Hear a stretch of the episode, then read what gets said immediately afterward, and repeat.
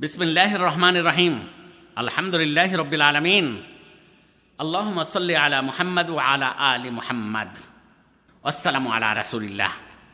সম্মানিত শ্রোতামণ্ডলী সম্মানিত ভাইরা আমার, সম্মানিতা বোনেরা আমার, আসসালামু আলাইকুম রহমতুল্লাহি ওবরাকাত আমি যে বিষয়কে লক্ষ্য করে কথা বলার ইচ্ছা করেছি, সে বিষয়টি হল পবিত্র কোরআন পাঠের মর্যাদা, পবিত্র কোরআন পাঠের মর্যাদা।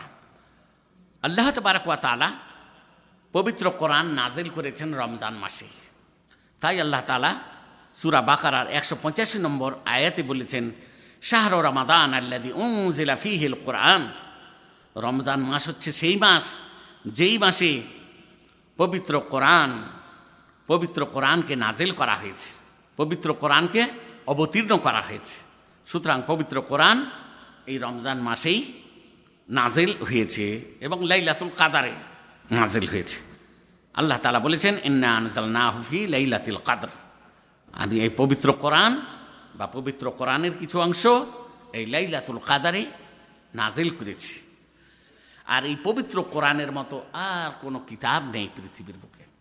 পবিত্র কোরআন হচ্ছে সত্য কিতাব, লা রাইবা ফিহ। এই পবিত্র কোরআনের মধ্যে কোনো সন্দেহ নেই। আর এই পবিত্র কোরআন এসছে জগৎবাসীকে ইসলামের সরল সঠিক পথ, শান্তিদায়ক পথ প্রদর্শন করার জন্য। এটা কি বলা হয়? হোদাল্লিন নাস। যেমন কি সুরা বাকারার একশো পঁচাশি নম্বর আয়াতে, সুরা বাকারার একশো পঁচাশি নম্বর আয়াতে উল্লিখিত হয়েছে।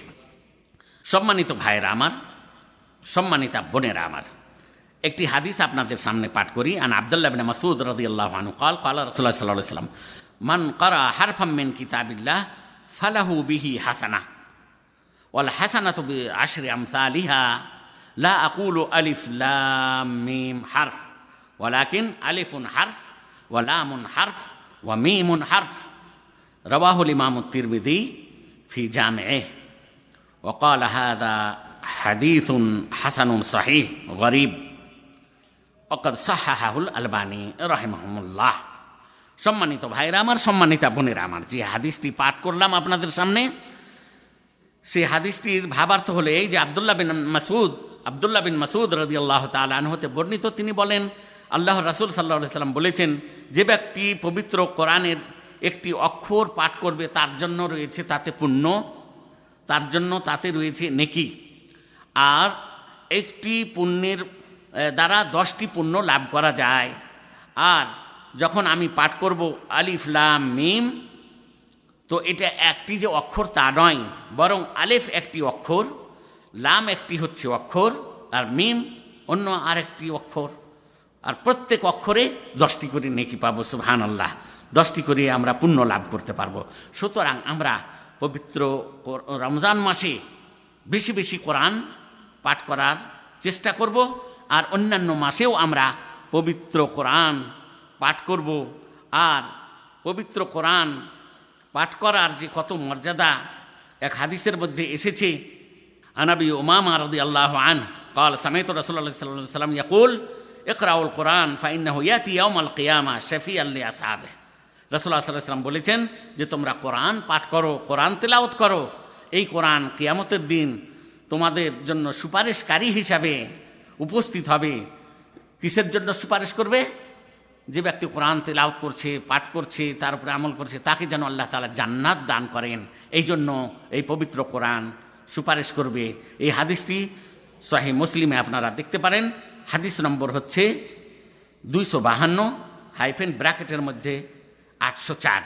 সুতরাং আমরা যত পারব কোরআন তেলাওয়াত করব নিজে এবং নিজের ছেলে মেয়েদেরকেও উৎসাহিত করব তারা যেন বেশি বেশি করে কোরআন তেলাওত করে, কোরআন পাঠ করে।